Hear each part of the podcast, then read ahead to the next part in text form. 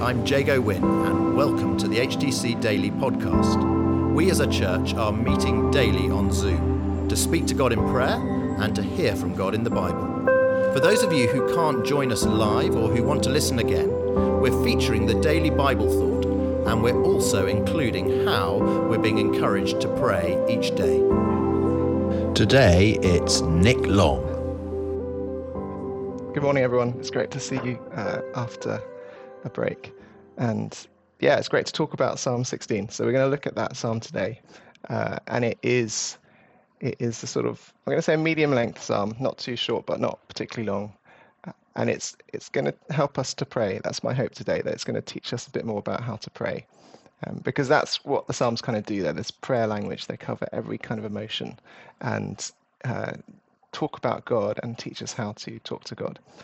And um, this prayer is particularly for difficult times. So, in the kind of intro uh, in in your Bibles, you might see this word miktam. It's it's a miktam of David, we're told, and we don't really know what that word means, but it always comes with these prayers of danger. So whenever David is in some kind of bad situation, like he's under attack or he's running away or whatever it is, uh, we see this word miktam. So we know there's some kind of um, bad situation going on, some kind of danger, and this is a, a, prayer of David in a time of danger. And so we're just going to step through it and uh, look at three kind of sections of the psalm and and just see what we can learn from them. So the first the first section, I guess, is just verse one, and it's just this this sense of asking for help for God. It's really really basic, really simple. So it says, "Keep me safe, my God, for in you I take refuge."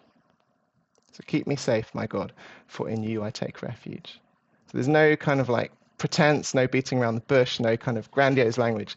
David's just saying, "I need help, and I'm coming to God for help," and that's that's sort of starting point to so much of our prayer. Like, however mature we get in faith, however, um, you know, however much, long we've been a Christian, whatever, we never get beyond this. We never graduate beyond this sense of just asking, coming to God and saying, I need help.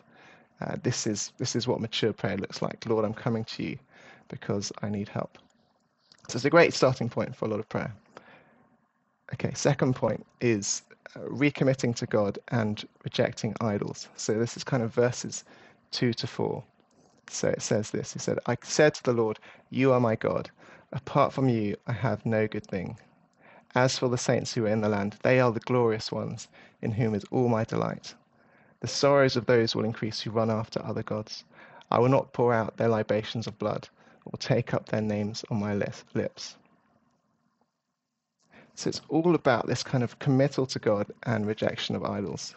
And we know this, especially in difficult and stressful times, idols rear their ugly heads. That's when they come, when we're under attack, because we're afraid. So we start looking for other things in our lives, um, alternatives to God, um, though we maybe don't call them that, but that's kind of what they are.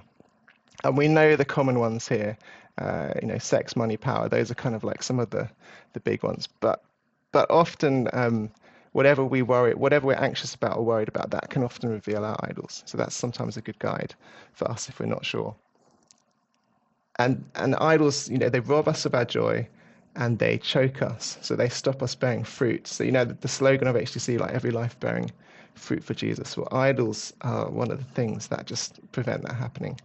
So, so David is just giving us a great example here of just committing. He's, he's praying and he's saying, literally, You are my God. I'm not going to have any other good thing apart from you.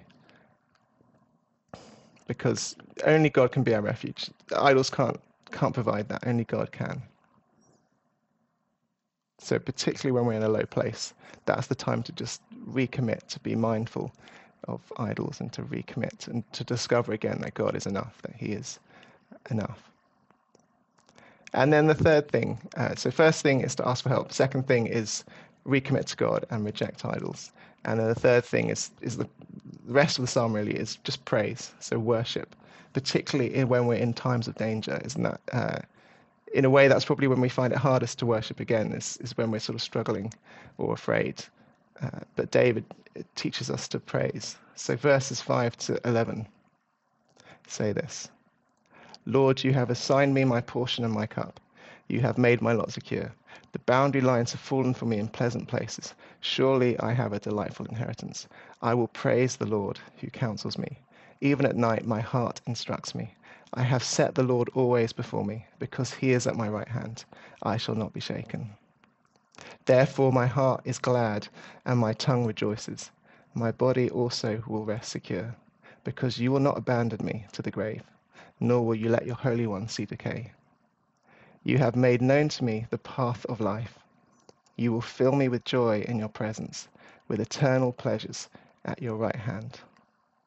So ends in praise. And if you notice the language, it's really interesting here. He's, he says a lot about what God has done. So he says, You have assigned me my portion in my cup. You have made my lot secure. You have made known to me the path of life. And then he's also focused on the future. So he says, Surely I will have a delightful inheritance. You will not abandon me. You will not let your Holy One see decay.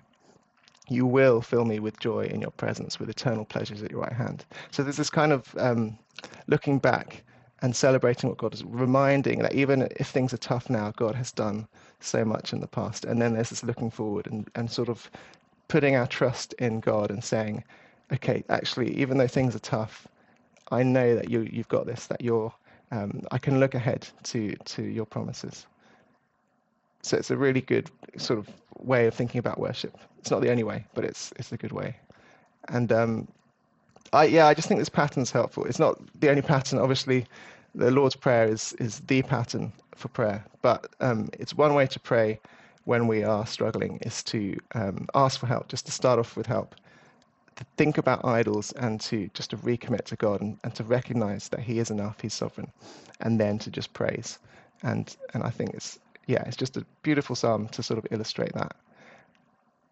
And the final thing I just want to say is obviously this is um, this psalm also gets referenced in in the New Testament. So Peter quotes it about Jesus in Acts two as a reminder that God has looked after Jesus and what God has done through Jesus, His Holy One, who He did not let see decay.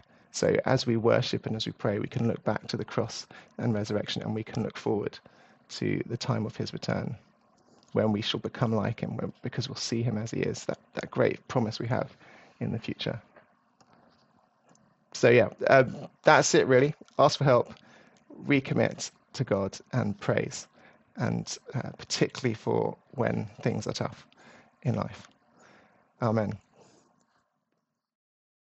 We started by looking at Psalm 100, verses 4 to 5, which says, Enter his gates with thanksgiving and his courts with praise. Give thanks to him and praise his name. For the Lord is good, and his love endures forever. His faithfulness continues through all generations. So we prayed prayers of thanks and praise to God.